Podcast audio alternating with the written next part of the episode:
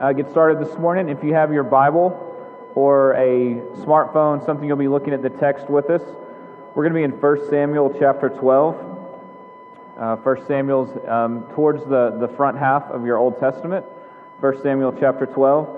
As you're turning or typing, um, just a, a, brief word of recap. Um, 1 Samuel is a historical book that is teaching um, theology at the same time as it walks through um, a portion of the story of Israel. Um, we are roughly in the year 1000 BC, um, about a, a, thousand, a thousand years prior to Christ, about 3,000 years removed from where we are now.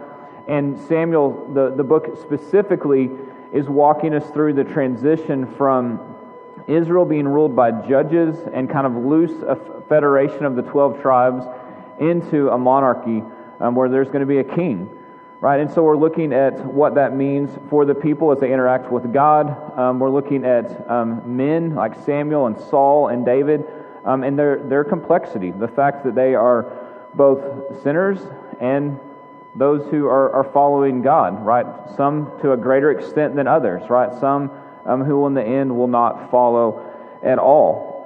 And so last week we have seen that Saul has been placed as king he has been privately confirmed, he has been publicly affirmed, and now he's won his first battle as king and ruler of Israel. Um, and so now there's kind of a, a unanimous affirmation of him.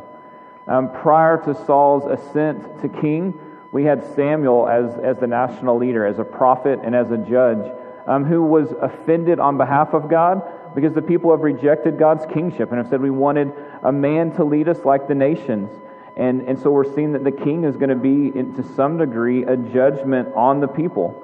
And so let's pick up in verse 1 of chapter 12 um, as we continue, remembering at the end of 11 that the people are celebrating that Saul um, is having one of, one of his high, high water moments here.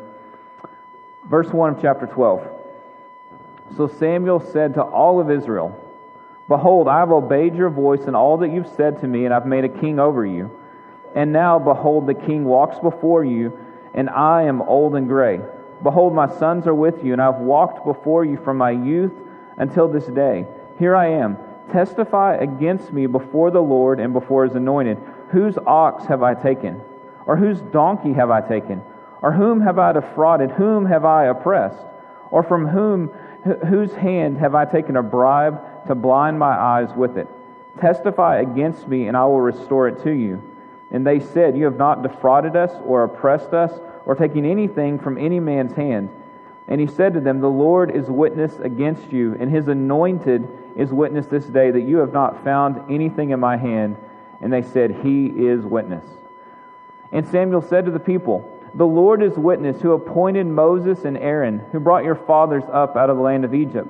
Now therefore stand still, that I may plead with you before the Lord concerning all the righteous deeds of the Lord that he performed for you and for your fathers.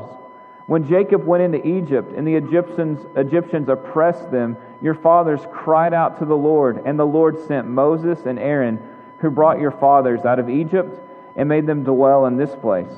But they forgot the Lord their God, and he sold them into the, into the hand of, of Sisera, commander of the army of Hazor, and into the hand of the Philistines, and into the hand of the king of Moab. And they fought against them. And they cried out to the Lord and said, We have sinned because we have forsaken the Lord and have served the Baals and the Asherah. But now deliver us out of the hand of our enemies, that we may serve you. And the Lord sent Jerubbaal, better known as Gideon, and Barak, and Jephthah, and Samuel, and delivered you out of the hand of your enemies on every side and you lived in safety. And when you saw that Nahash, the king of the Ammonites, came against you, you said to me, No, a king shall reign over us, when the Lord your God was your king. And now, behold, the king whom you have chosen, for whom you have asked, behold, the Lord has set a king over you.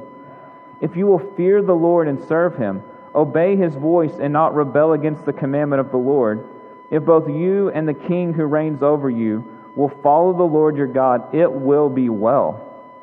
But if you will not obey the voice of the Lord, if you rebel against the commandment of the Lord, then the hand of the Lord will be against you and your king.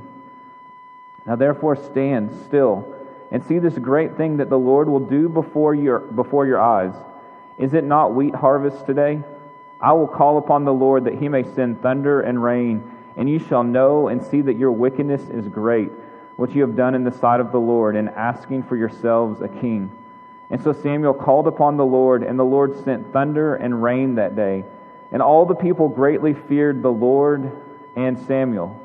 And all the people said to Samuel, Pray for your servants to the Lord your God, that we may not die. For if we had added to all of our sins this evil, to ask for ourselves a king. And Samuel said to the people, Do not be afraid.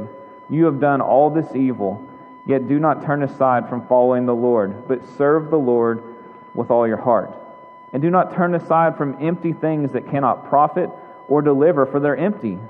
For the Lord will not forsake his people for his great name's sake, because it has pleased the Lord to make for you a people, make of you a people for himself.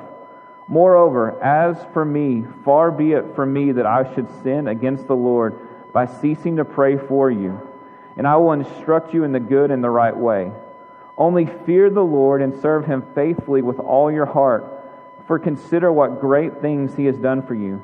But if you still do wickedly, you shall be swept away, both you and your king.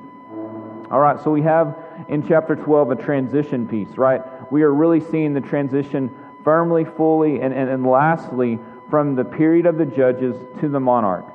And what might initially appear as a retirement speech from Samuel is not, right? Samuel is laying down the role of judge because he is the last judge. That role is now done, and he is passed on to Saul, who is going to be the king, who's going to be kind of the national prominent voice, the one that carries the weight upon his shoulders, which Samuel has done for the, the majority of his life. Um, knowing that he was raised from a child to serve the Lord, has been a prophet and a judge, who's been a military leader.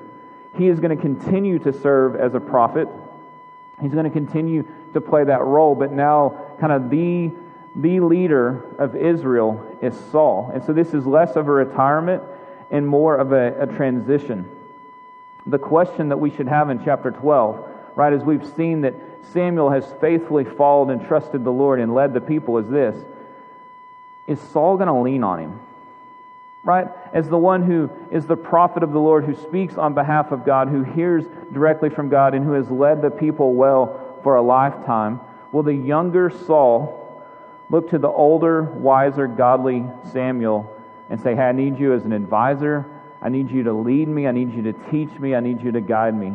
Or will he will he ignore that voice? Right?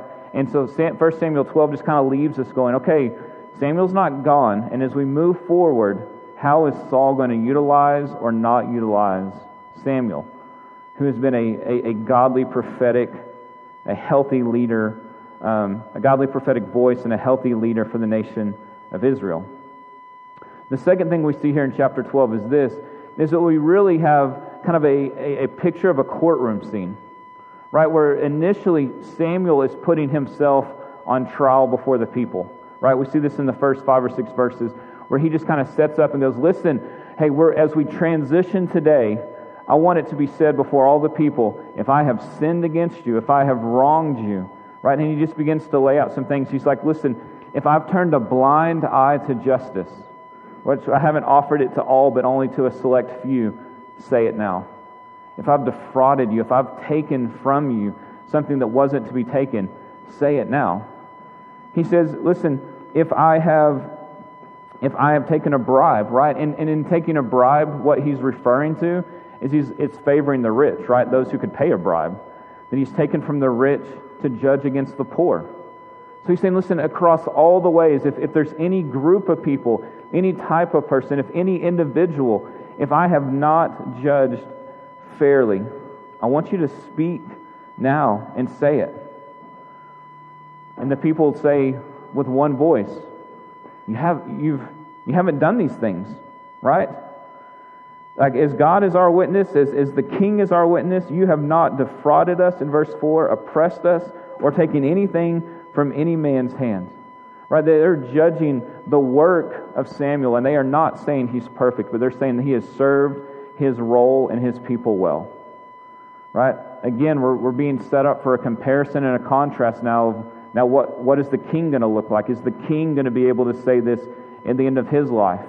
Because what was one of the warnings that Samuel gave to the people? He's like, listen, if you want a king, if you get a king, what's he going to do? He's going to take your land. He's going to take your animals. He's going to take your kids to build an army, to build an infrastructure, to, to build a kingdom, right? To, to pay for these things. He's going to take these things. And Samuel is instead saying, I've not done those things. I haven't done it. I've simply, I've served you. And I've, I've obeyed the Lord. And, and you think, man, that was a quick court scene. But there's a second one. So we go from Samuel kind of being on in the hot seat, and now God's on the hot seat. Right as we continue, look at uh, verse 6. And Samuel said to the people, The Lord is witness. Basically, the people of God have made an accusation against God. What's the accusation? We want a king. When they said we want a king, what are they saying about God? You're not. You're not, a, you're not a good king. You're not enough of a king. We need something more. And what they wanted, it right, is a hero. They wanted someone who looked more like them. They wanted someone to, to calm the social chaos of all the tribes, everyone just kind of doing whatever they wanted. They wanted someone to go out and fight their battles when God has done this for them for generations right? They're asking, they're saying, God, you're not sufficient. I want you to listen. This is Judges 2, verse 11. This just kind of paints a picture of what is going on in the society at this point. Beginning in verse 11 of chapter 2. And the people of Israel did what was evil in the sight of the Lord and served the Baals. Right? These are false gods. They abandoned the Lord, the God of their fathers, who had brought them out of the land of Egypt.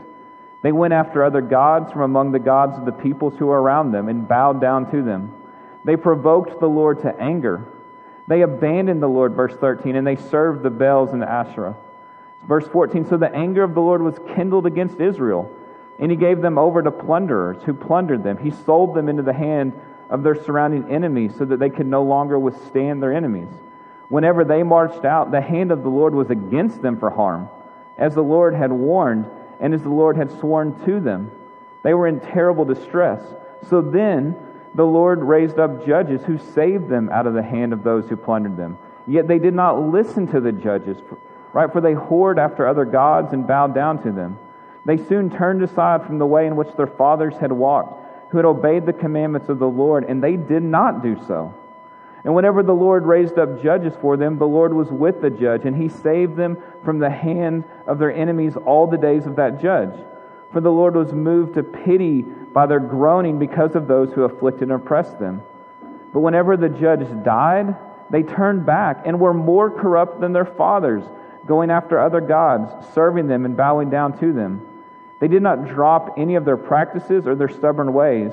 And so the anger of the Lord was kindled against Israel and he said, because, of the, because this people have transgressed my covenant that I commanded their fathers, and they have not obeyed my voice, I will no longer drive out before them any of the nations that Joshua left when he died.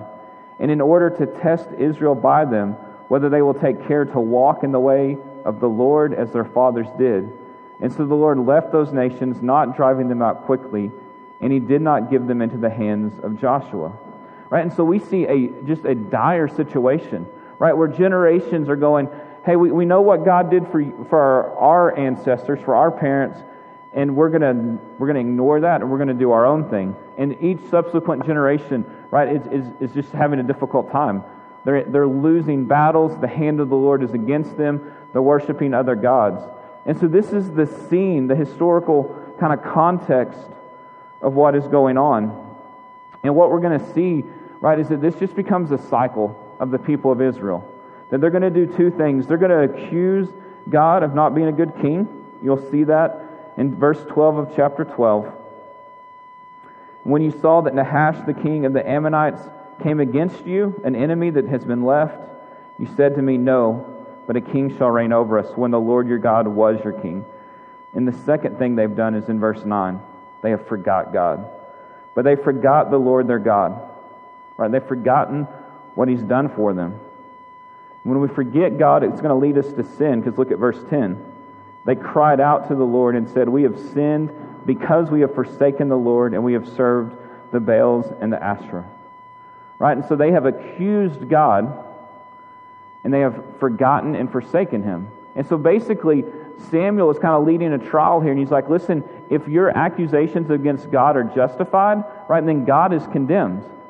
But if, your if your accusations against God prove not to be sufficient, right, then there's judgment for you, right? This is the way the Hebrew court system worked. If you have falsely accused, right, it's not just that they walk away vindicated, that there is then condemnation and judgment upon the false accusation. And so as we see this cycle, and remember, we're a thousand years from Jesus. We're going to continue to see this cycle of trusting, trusting God, not trusting God, the nation high and the nation low. There's a, an aspect of it that even this morning we might want to just kind of throw our hands up, right, and go, fools. Like, like it's unbelievable that you could do this generation after generation. Um, but we know our affections ebb and flow right? We know that we're not as steady as we would want to be, and that it's real easy looking back with 2020 hindsight to go, man, y'all were dumb. And they were. But, but not because we're better. Right? That it was, it's not, we're not steady because we're steady. We're steady because God is steady. Right? And so our, our affections, they ebb and they flow, they wane and they burn bright in small things and in large things. And for most of us, right, we don't walk out one day and go from being a Christ follower and just jump into some huge sin, right, that is horrific. Now, listen, can it happen? Yes.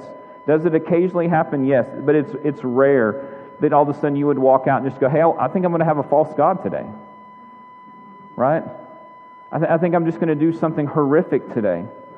What instead happens is we usually we just begin to forget God.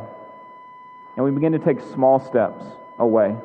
And we become more comfortable with the culture and we become more comfortable with the things around us. And we just begin to see our affections ebb and flow, just steered um, just a little bit away, a little bit away, a little bit away. And then wait, one day you wake up and you're in the midst of some really big sin. And, and you're like, you're literally incredulous. You're, you cannot figure out how you got there. Like, how did I go from like loving God to all of a sudden I'm engaged in all these things that seem so far from Him? And you're like, I didn't jump. And you're right, you didn't. But it was just small step after small step, small decision after small decision. And you're asking the question, how did I get here? And how do we get there? Through neglect, right? Through taking things for granted. We can see this even in marriage relationships, right? Like where there are times where I have woken up and, and um, my affection for Carmen is burning less than bright. Right? And I'm going, man, what has she done to make me upset? And the answer, honestly, a lot of times is nothing. Right? But what has happened is like you just begin to assume the relationship a little bit. And you begin to take it for granted a little bit. And you begin to quit doing the things that got you to where you were at. Right? And you're just like, hey, we're going to be fine. We're going to be good and then you're just taking these little steps, these little steps, these little steps away, and then you wake up one day, hopefully prior to falling off into some sin, and you go, why, why is my heart not like a flame for you anymore? And it's not any one thing, it's just lots of little things over the course of a lot of days, or weeks, or months. And that's what Samuel is saying. Listen, Israel, this is what you've done. You have forgotten God. They have not forgotten, like, I haven't forgotten that I'm married to Carmen, right? I've just done some things that have not kept her in the forefront in seasons of my life, right? They have not forgotten that there is a God. They have not forgotten that He's their God. They've forgotten to, to put priority there. They've forgotten to give Him the worship and the honor and the glory that He richly deserves. They have presumed upon His kindness. And they've assumed that because they're a covenantal people, that he'll just keep them. And if we're not careful, right, we can do this in, in the Bible Belt of West Texas. We just assume we're going to go to church, we're going to raise our kids in church. And we just begin to presume and assume upon the gospel that, our, that everyone gets it. They understand it. So we'll say Jesus and people will nod and then we don't go any further. And this is what's happened is the covenant has been presumed upon. So, the question for us this morning is this Where are we prone to forget? Right? Where are we prone to forsake God? What, what would be our Baals? What would be our idols? What would be our false gods? And listen, we could go in a million different directions. But where I want us to, to land this morning in this is, is to look specifically at the fact that on Tuesday we're going to have an election. Right? So it's a, it's a nationwide thing. And so there is anxiety and there is fear, um, there is concern um, over what's going to happen Tuesday, right? As we think about waking up Wednesday morning.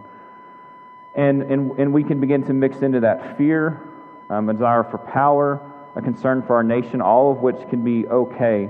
But if they begin to take too heavy of a role in our life, then what happens? We, we forget that God is in control. And the truth of the matter is, is God is in control. And He is today, and He will be on Tuesday, and He will be on Wednesday morning. And not only is He in control, He's on the throne, right?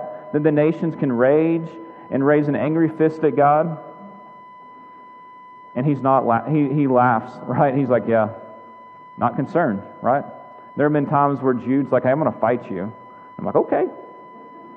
I, I, I'm not going, and I, I better back up for a second, right? It's like, man, if you want to, bring it. You know, like, I mean, you're five and, and this is a foolish act, but if you feel like you need to throw a punch, right? Like, and, and, and, and that is me with a five year old, right? I'm talking the God of the heavens.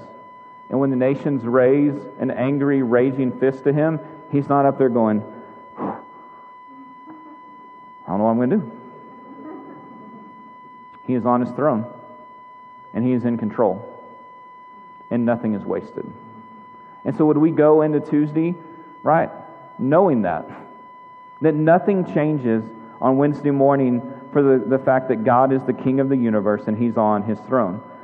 So, so then we go, okay, we have some fear. We, we, we roll into politics a lot. Maybe, maybe that's not it for you. Your fear and your concern and potentially your false God is not the election, but the implications of the election, right? And you're thinking, hey, there could be some financial implications for me based on who's elected president, whether my job's going to be here, what the, the stock market is going to look like, what my retirement account is going to look like. And we quickly then run back to where we were prior to 1 Samuel to Philippians. What does Paul say? I've learned in all things to be content, whether in much or in lack. Now, listen, none of us are running to lack, right? We're not going, bring me lack. But Jesus is sufficient. And those are not just words that we put, right, on a, on a coffee mug. He is enough for us. And He says, I see your frame, and I know that you are but dust, right? He says that He knows us, and He knows our needs and He cares for us. Do you believe that God cares for you, or do you believe that you have to grab on, right, to the, the financial implications and hold on to it, right? And then you begin to turn your affection from God to concern for this, and then you begin to raise an angry fist at God because this is not going the way you want it to. Right? Like these are, these are places where we can forget or forsake God, where we can begin to put all of our time, our focus, our attention, our prayer, our energy into things that are not God. And we're saying ultimately, I don't trust your leadership here. What were the people saying? God, we don't trust you to be king. Maybe, maybe, maybe the election you're good. Maybe financially you're not. It's not a fear. Maybe the maybe for you it's more of like our freedoms. Like you're concerned that based on how the election goes, freedoms could be jeopardized. Right? The ability to speak freely. And again, we return to Philippians where Paul is in prison and the mission is going forth and the gospel is going forth. And Paul is not celebrating, going, Yay, I got arrested.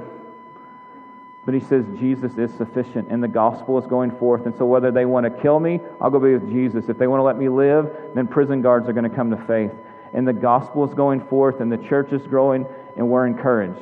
Listen, let's not romanticize that and say, hey, yay, Paul gets to be in prison. That would not have been a place to want to be. And yet the ministry doesn't stop. And Jesus doesn't stop being on the throne just because freedoms are taken from us. We have brothers and sisters around the world who do not have the freedoms that we have this morning, who have never had the freedoms that we have this morning and who have little hope that they'll ever have the freedoms that we have this morning. And yet the church is flourishing. It's flourishing. It's growing. And God is faithful. Maybe for you, it's not the election or financial impact or, or, or freedom's um, impact. Maybe it's just comfort. Maybe it's just comfort, right? That you want to recognize the world right now as being the world that you grew up in. Right? You want normal to come back. You want your beliefs and your values to rule the day because you're comfortable there. But, church, what does Scripture tell us? This isn't our home. And if we get too comfortable here, our eyes drop. And they become about putting down deep roots here, rather on the fact that we are called as sojourners, aliens who are traveling to the home in which we belong. Now, listen, we're going to have homes and we're going to have families and we're going to have jobs and we, we should be wise in our finances and we should long for freedom and we should rejoice that God has, like, we're not throwing rocks at any of those things. We want those things to continue and we want the gospel to go forth in them. But let's not equate the lack of those things for the gospel being drowned out. The gospel will go forth and the gates of hell will not prevail against the church. Right? So no election is going to prevail against the church either. And so we can be a people who are resting in the fact that our God is king and he is in control. And so this morning we nod at that and we agree with that. Man, can we, can we go to bed Tuesday night feeling that? Can we wake up Wednesday morning feeling that? Because it's just as true then. And where we are tempted to turn and to forget God or to forsake Him, would we say, Jesus, you are enough and you are sufficient? In verse 5, Samuel brings forth as one of the witnesses. He says, Look, the Lord is witness against you and his anointed, right? He's talking about Saul, the anointed one. We are a kingdom of priests, church. Right? We have been anointed by Jesus. And so he is telling them, listen, the anointed one should rightly, if, like if I've lived this way, Samuel, the king should live this way because he's anointed by God. He should rightly reflect the character of God. Church, would we know that moving forward, we, regardless of circumstances, should rightly reflect the character of God? We have hope and we have peace that is not dependent upon the circumstances of this world, and people are going to be desperate for it. Why do you have hope? Why do you have peace? Why do you have joy? Right? That are not just things that we, we, we throw around when things are good, but that we have them in the midst of difficult circumstances as well. And so he tells them, listen, verse 14 and 15, remember the covenant. Listen, even though you've gotten the king in a way that is dishonoring to God, verse 14, if you will fear the Lord and serve him and obey his voice and not rebel against the commandment of the Lord, if both you as a people and the king who reigns over you will follow the Lord your God, it will be well. So he's saying, listen, there's this isn't like a, a horrible situation. He's like, if you'll just do what has been asked of you and your king will us too, then you will flourish still. Verse 15, though. But if you will not obey the voice of the Lord, if you rebel against the commandment of the Lord, then the hand of the Lord will be against you and your king.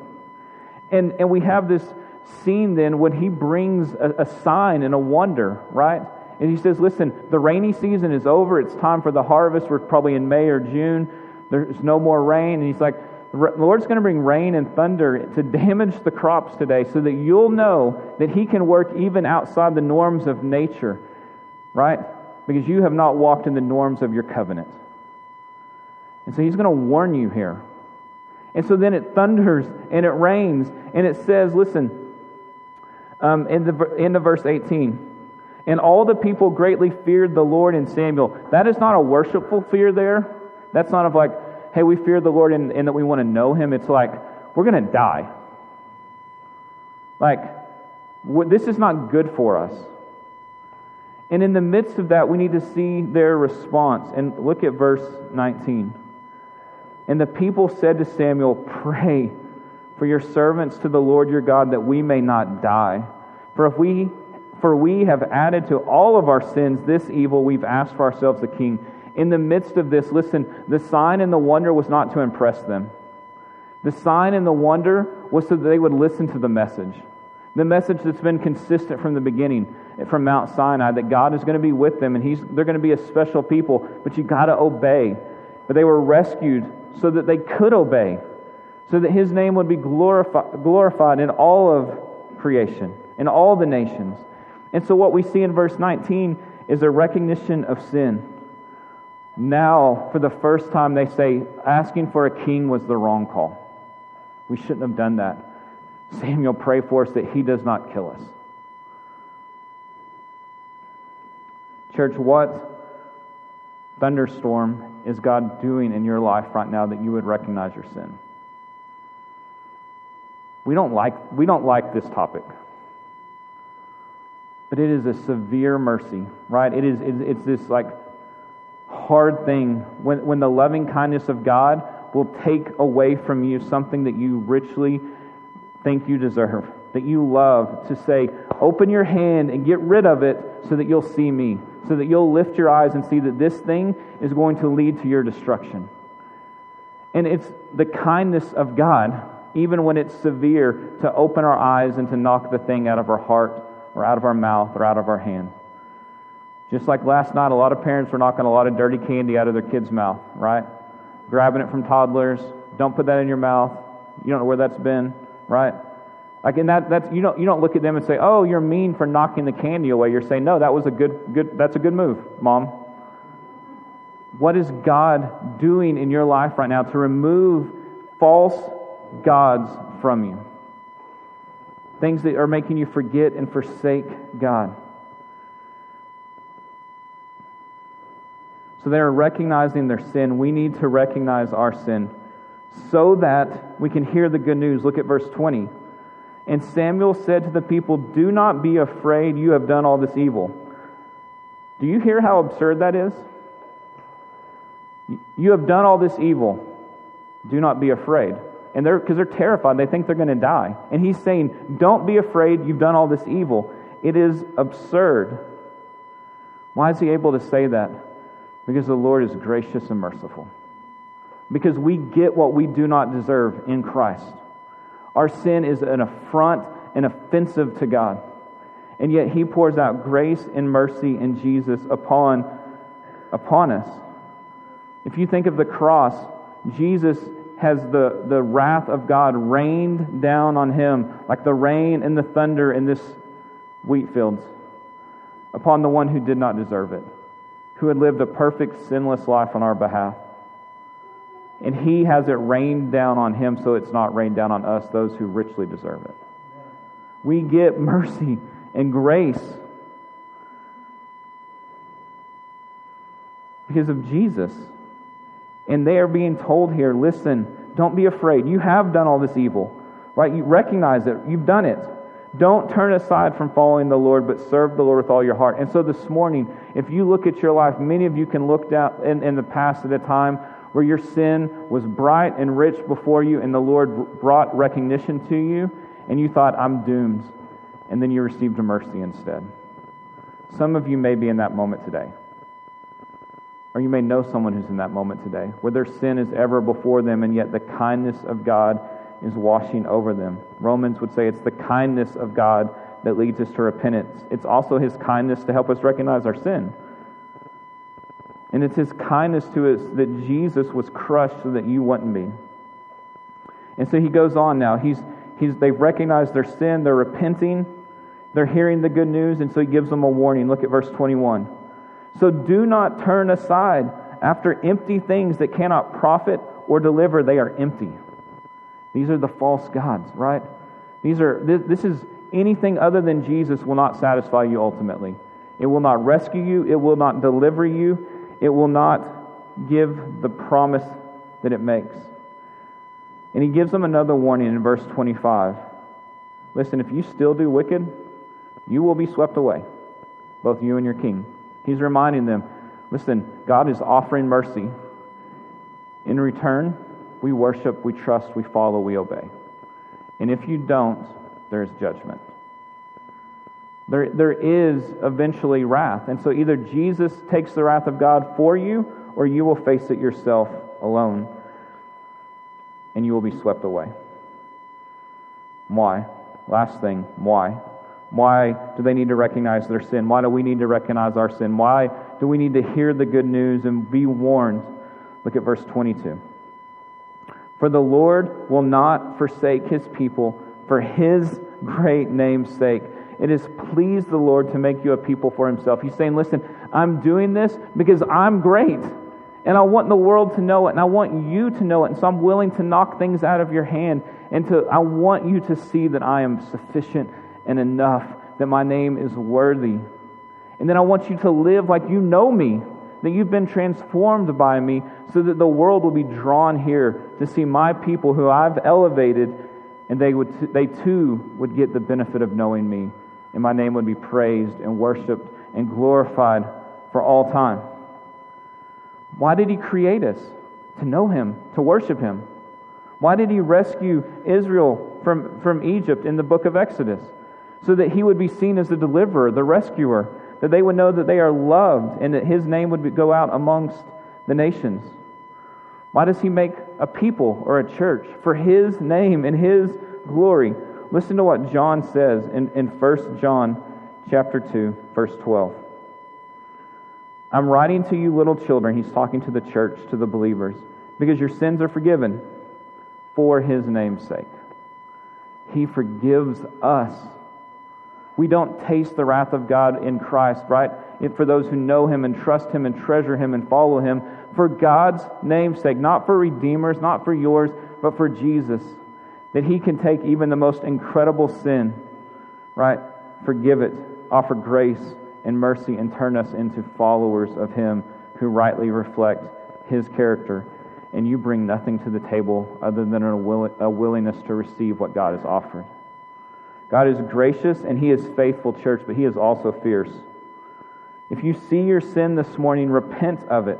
Whether you don't know Jesus, then you repent of it and you ask Him to rescue you. If you do know Jesus and you see your sin, you repent of it and return to the joy of your salvation. He is gracious to save, regardless of how ludicrous your sin is. You have not outsinned the grace of God as long as you're breathing. That is good news. And it is good news for those that you know who don't yet know Jesus. Church, people need hope.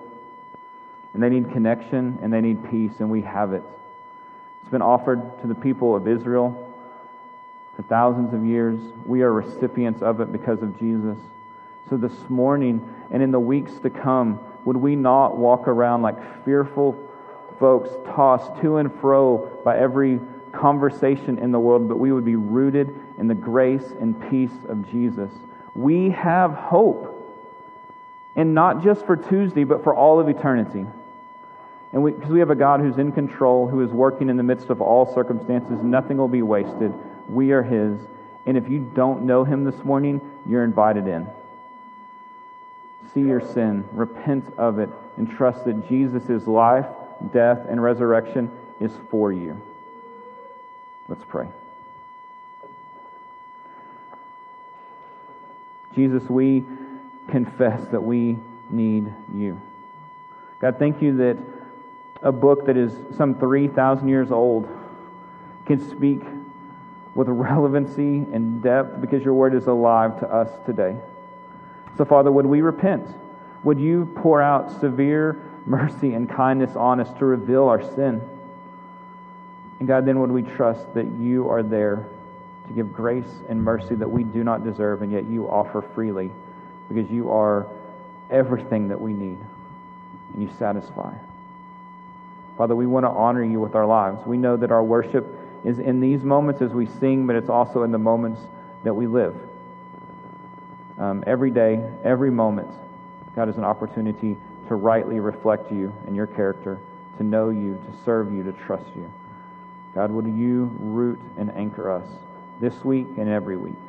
In Jesus' name, amen. At this point, we're going to stand and we're going to sing to our King who hears our prayer.